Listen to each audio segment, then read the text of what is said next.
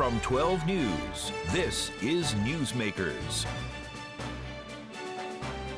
This week, the nation hit the so called debt ceiling, a $34 trillion cap on U.S. debt after years of spending combined with tax cuts. Republicans in the House have vowed not to raise the borrowing limit again unless President Biden agrees to steep cuts in spending.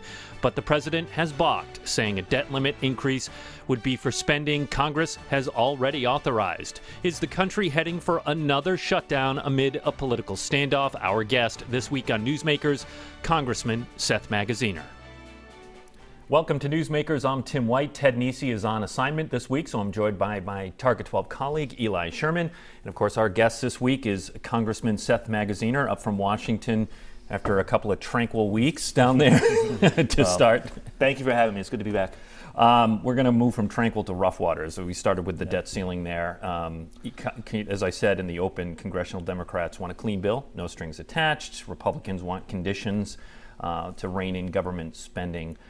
You know, and I have to tell you that that is something a lot of Americans uh, feel that many are uncomfortable with how much the country has spent, especially in recent years.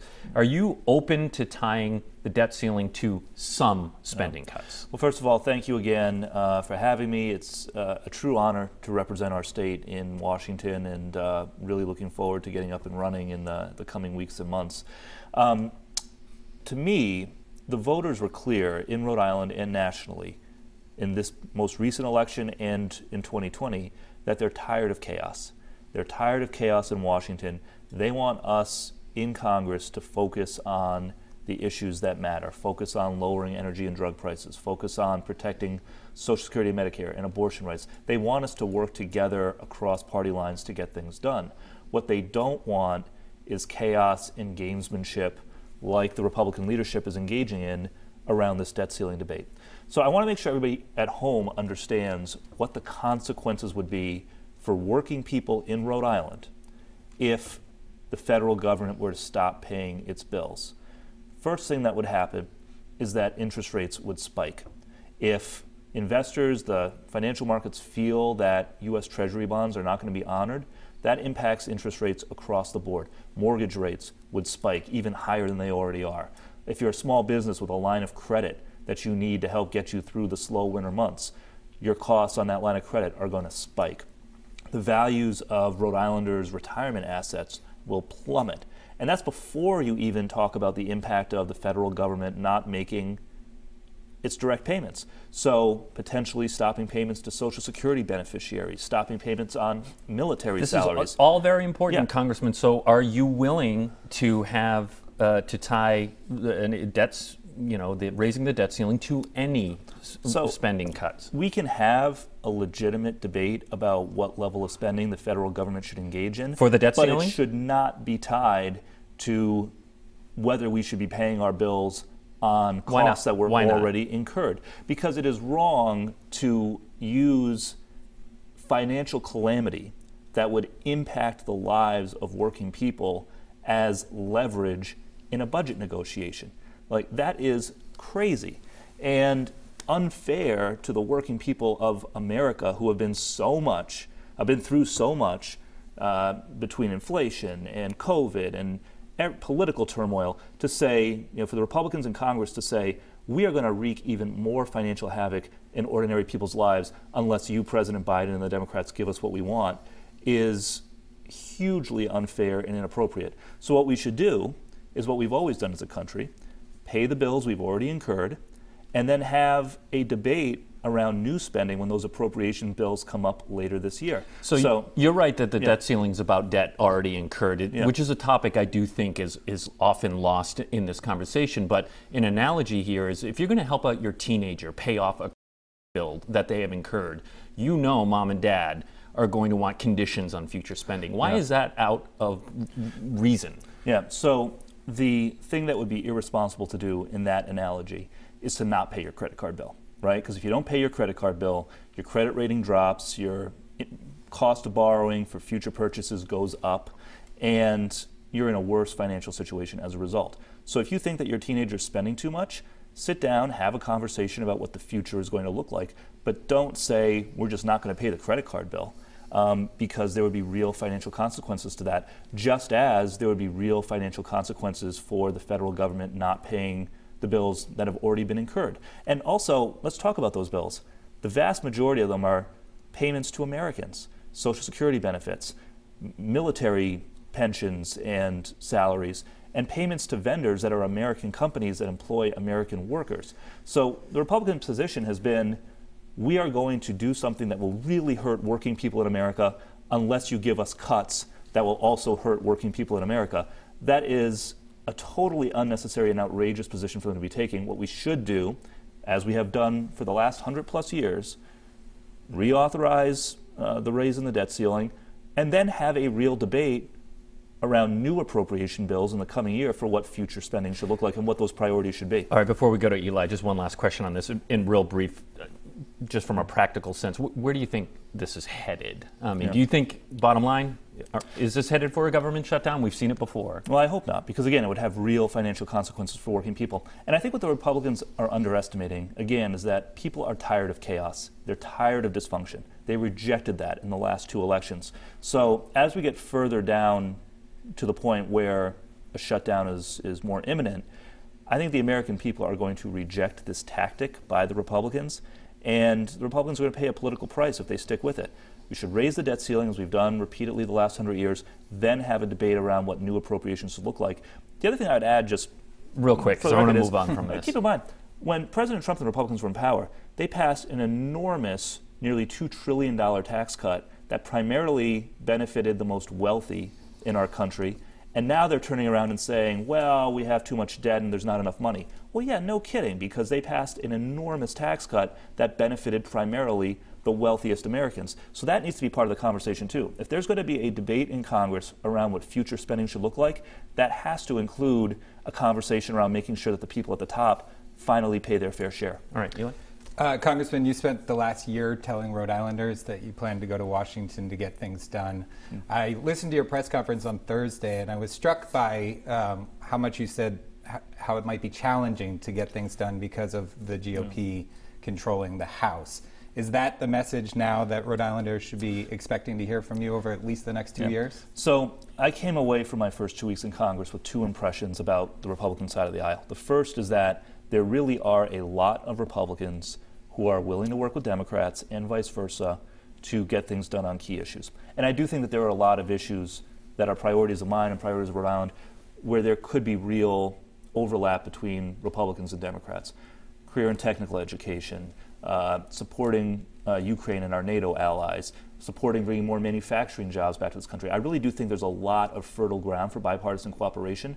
The challenge, though, and the second thing that I saw in my first two weeks in Congress is the leadership on the Republican side is at this point totally in the pocket of the couple dozen most extreme members of their caucus. So the vast majority, I think, of people on both sides of the aisle are interested in working together, interested in getting things done. But the Republican leadership has signaled already that they're letting the most extreme elements in their party call the shots. I don't think that's tenable. I think that as we get further into the session, moderate Republicans or conservatives who just care about the country and care about getting things done are going to break ranks and look to work with Democrats to move an agenda forward. But the leadership on the Republican side is not making that easy. Can you name one or two Republicans that you've either met uh, over the last couple yeah. weeks or that you known from the past that you think that you could work on that some of these moderate Republicans who you see maybe could break ranks with the leadership? Yeah, absolutely. So there were some Republican members of Congress, are some Republican members of Congress who I knew previously, who I already have relationships with. There's a couple of former state treasurers who, being a former state treasurer, I knew. Uh, Ron Estes, Jake LaTurner, among others. Stephanie Bice from Oklahoma is somebody who I've known for a long time. Um, we went through sort of a leadership development program together. So you know, I've had conversations with all of them already, and we're going to keep talking to see if we can find ways that we can work together. And there are others who have said very publicly in recent weeks that they're willing to cross party lines when it makes sense, in their view, to work with Democrats to get things done. Uh, people like Nancy Mace, uh, Brian Fitzpatrick from Pennsylvania. So I do think there are those Republicans who are open to having those collaborations with Democrats. Uh, but Kevin McCarthy and the leadership, at least so far, have been paying far more care and attention to the Matt Gaetzes and Lauren Boeberts and Marjorie Taylor Greens, unfortunately, than the members of their Congress, I'm sorry, the members of their caucus who actually seem to want to work with Democrats to get things done. Yeah, I got to ask you about this, yeah. uh, Congressman, this whole classified documents uh, scandal that's going on. President Biden chided former President Trump and his handling of classified documents as, quote, irresponsible. On this issue, is President Biden a hypocrite? Well, I'm concerned anytime a classified document is somewhere that it should not be. And uh, classified documents should not have been left in insecure settings by President Biden or by President Trump. There is a real difference here, though, in how each of those individuals have handled the situation. President Biden and his team, by all accounts, as soon as they realized that there were unsecured documents in the Penn Biden Center and at President Biden's home, immediately notified the appropriate authorities and have been cooperating. President Trump, in contrast, lied about the presence of classified documents at Mar a Lago, deflected, made excuses, still has not fully uh, given an explanation for why those documents were there, and obstructed investigators every step of the way to the point that a federal judge had to authorize the FBI to go in and get those documents back because Trump and his people would not provide them. So I'm concerned anytime that you have classified documents someplace where they shouldn't be. It's not right that some of those documents uh, were in places they shouldn't have been uh, under President Biden, just as with President Trump. But the way that the two men have been handling this could not be more different, yeah, and that the, is an important but the other, but the other thing the Biden administration did in, in this is they hid it from the public for over two months. Are yeah. you okay with that? No, no. And so we have to have a full. Look, I think that the Attorney General did the right thing in um, appointing uh, special a special prosecutor. prosecutor to investigate what happened that is the appropriate thing to do. Um, but again, by all accounts, at this point, uh, the Biden administration is cooperating with investigators, whereas the Trump team are still uh, not willing to do so. It, regardless of the two situations, is clearly taking a hit on uh, Biden's reputation. A, a, new Reuters poll showed that mm. his approval rating is now down to close to its lowest level mm. since he took office. Do you think that he should run in 2024? Yeah, listen, I think that President Biden has gotten a lot of really good things done that are helping working people in Rhode Island and across the country. Um, passing the bipartisan infrastructure bill, passing the bipartisan CHIPS Act to bring manufacturing jobs back to this country, uh, being tough with Vladimir Putin and uh, strengthening NATO. I mean, the list goes on and on. Uh, so he has delivered positive results for the American people. And if he decides that he wants to run again, he should. We have to go to a break in uh, a little less than a minute here. So why don't we uh, end the first half on what what I think is kind of fun. I, I don't know. but uh, the last time I interviewed you was via Zoom. It was during the whole debacle yeah. with the, the speakership. We'll talk about that later. But uh, the walls in your office were quite barren. Uh. I could see from the Zoom thing. And people at home don't understand to get in office in Congress for at least freshmen and not in leadership, there's a, a, a lottery system, right, yeah. to get your office. What was that like? Um, so uh, the lottery was uh, it was interesting. We, we, we drew the fourth to last spot in the oh. lottery. So out of 441 delegates and representatives, we were what 437. Um, that being said, we have a great office. Um, there are no bad offices. We have a great office, uh, 1218 Longworth. We encourage any Rhode Islander who's visiting Washington, D.C., come in, say hello, and uh, we look forward to welcoming people there. So, I'm sorry, there are 435 members of Congress, right? Yeah. So, what, tell me what the extra ones are, the extra so six? delegates from the territories, Puerto Rico, oh, of course. Guam, okay. Yeah, All right. All right. Yeah. Look, uh, we have to take a break. When we come back, we're going to uh, talk about Ukraine and the red line uh, that might have to be drawn there. Our guest is Congressman Seth Magaziner. Stay with us. You're watching Newsmakers.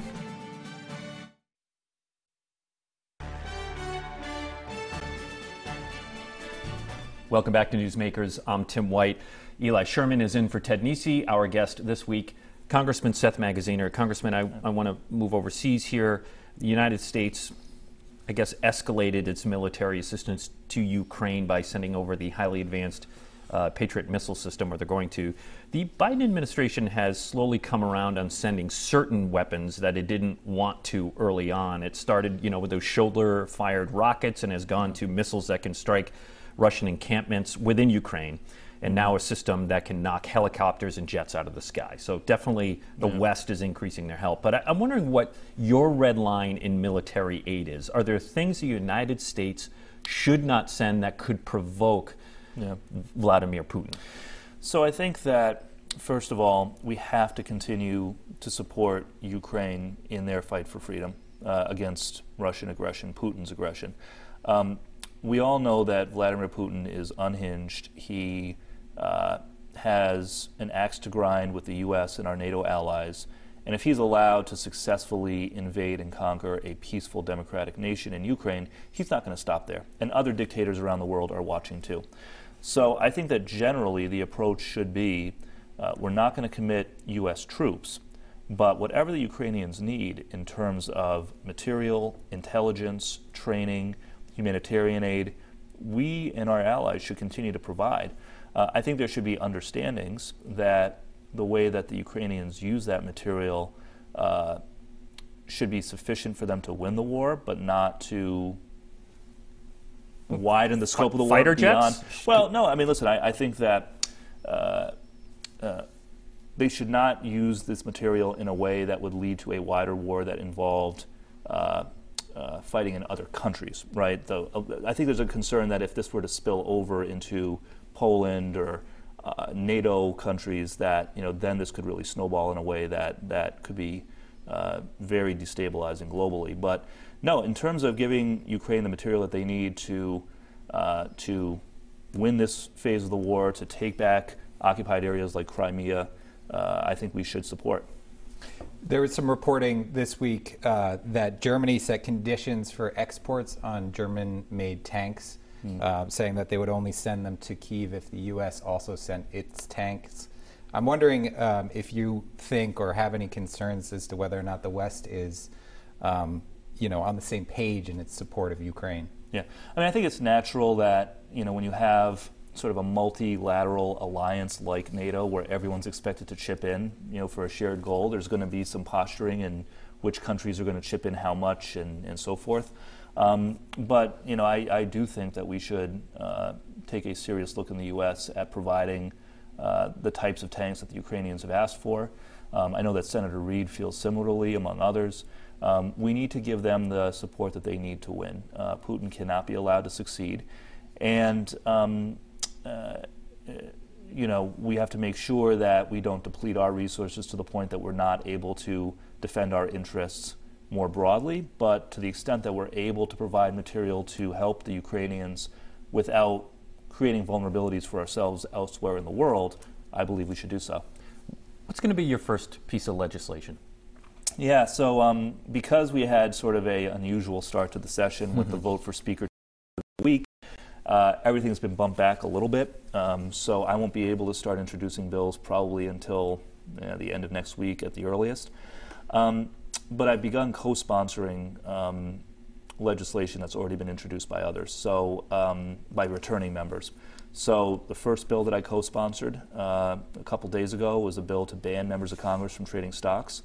Uh, remember, this is something that I talked about often during the campaign. I think that well, it's an issue that hits home. Absolutely, and I think that members of Congress have access to just too much inside information and uh, should not be in a position where they could be tempted to use that information to benefit themselves financially. So, Representative Spanberger from Virginia, Chip Roy from Texas, a Democrat and Republican, have put in that bill for the second time, the second session. Uh, I'm an original co sponsor this year. Um, as far as which legislation we will be the primary, primary sponsor of yeah. first. We're still having those conversations internally, but I'll tell you one issue that I'm focusing in on that I'm concerned about is that we still have ongoing shortages in uh, the workforce in healthcare settings in Rhode Island and across the country uh, that are really dangerous and are impacting uh, health and safety for patients. And so uh, it's possible that it'll be something uh, to do with helping to address staffing needs at hospitals and other healthcare settings. Um, I don't know if that'll be the first one we put in, but it's one of the ones that will likely be one of the first uh, that issues that like? we try more, to tackle. More money for nurses, or yeah, nurses, techs. Um, I mean, even uh, custodial staff. I mean, the thing, the people who keep hospital systems and other healthcare settings running. Um, and, and listen, I know that there are workforce shortages in industries all across the economy, but I think in healthcare settings, the consequences are particularly severe, and you know people are in some cases dying because uh, hospitals and other healthcare uh, uh, uh, facilities are so understaffed, and uh, that's an issue that I want to dig deeper into, and I think we'll probably introduce something in the coming weeks. I'm just curious on the legislation on stock trading. Mm. know, it's early to tell, but do you think there would be enough bipartisan support to pass that? I hope so. I mean, there certainly will be broad bipartisan support. So.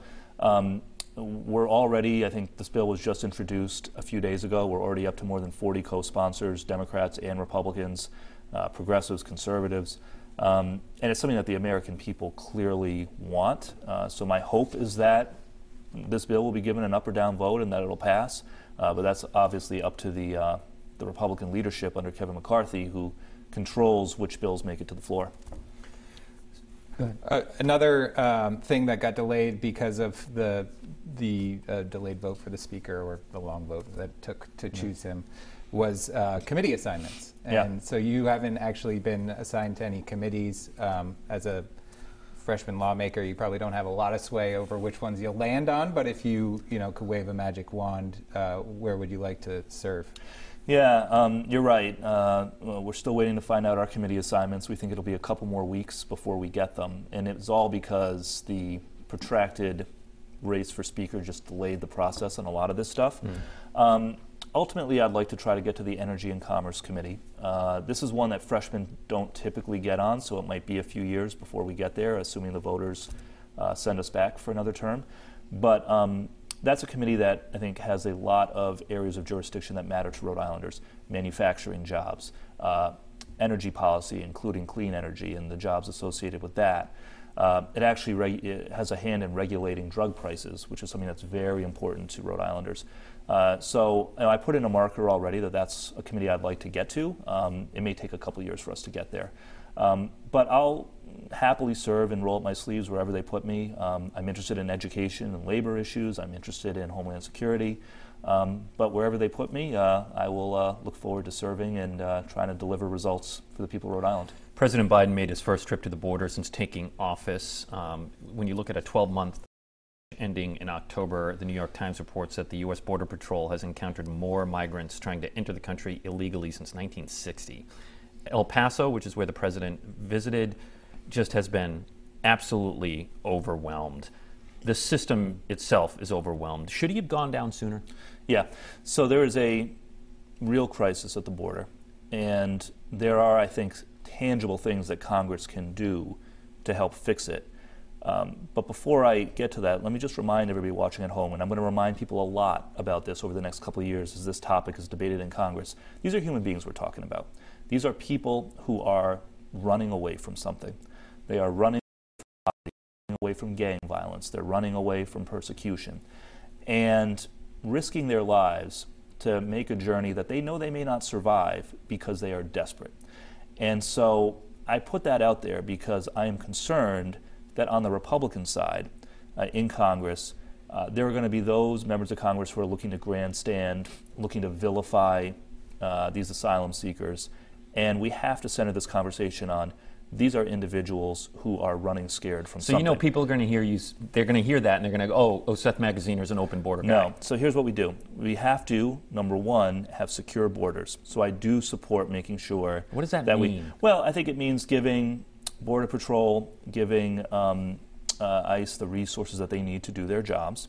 It also though means making sure that we put the resources in place to speed up the process of vetting asylum applications. The reason that you have these migrant camps, the reason that you have cities like El Paso dealing with these humanitarian crises of, of thousands and, and, thousands of people uh, showing up is because the wait to have an asylum application processed and either approved or denied under law can take years. Mm-hmm. And so, resources to speed up that process so that those who are entitled to asylum legally are able to get it and are able to settle. So we have and one minute left. So can be set back. Uh, on, so, on, while they wait, on what side of the border should they wait? Well, I think that's where we have to work with Mexico and with other countries in the region to make sure that we have a comprehensive plan where everybody's doing their part to make sure that people wait in humane conditions. And so the third thing I was going to say, and, and, I know we're limited on time, yeah. is we have to do a better job engaging with our allies in the region to crack down on violence from the cartels that are driving a lot of the people to this country, and to make sure that we have uh, facilities uh, on both sides of the border uh, where people can be processed in a humane fashion. All right. Uh, real quick, uh, 15 seconds. You've been flying a lot. Are you running into any of the mayhem and the delayed flights or anything like that? Thankfully, not yet, but it is, it is a real issue and one that I'm keeping an eye on. And Congress might take yeah. it up in the next semester. All right, yeah. Congressman Seth Magaziner, right. thanks for joining us on the program. Don't forget, you can catch Newsmakers as a podcast. There's the QR code on the lower left hand side of your screen, so run up to the TV, I guess, with your phone and scan that, and then I'll take you right to the podcast and you can subscribe to it. I want to thank you for watching, and uh, Ted Nesi will be back next week. If you missed any of it, it's also on WPRI.com. For Eli Sherman, I'm Tim White. We'll see you next week on Newsmakers.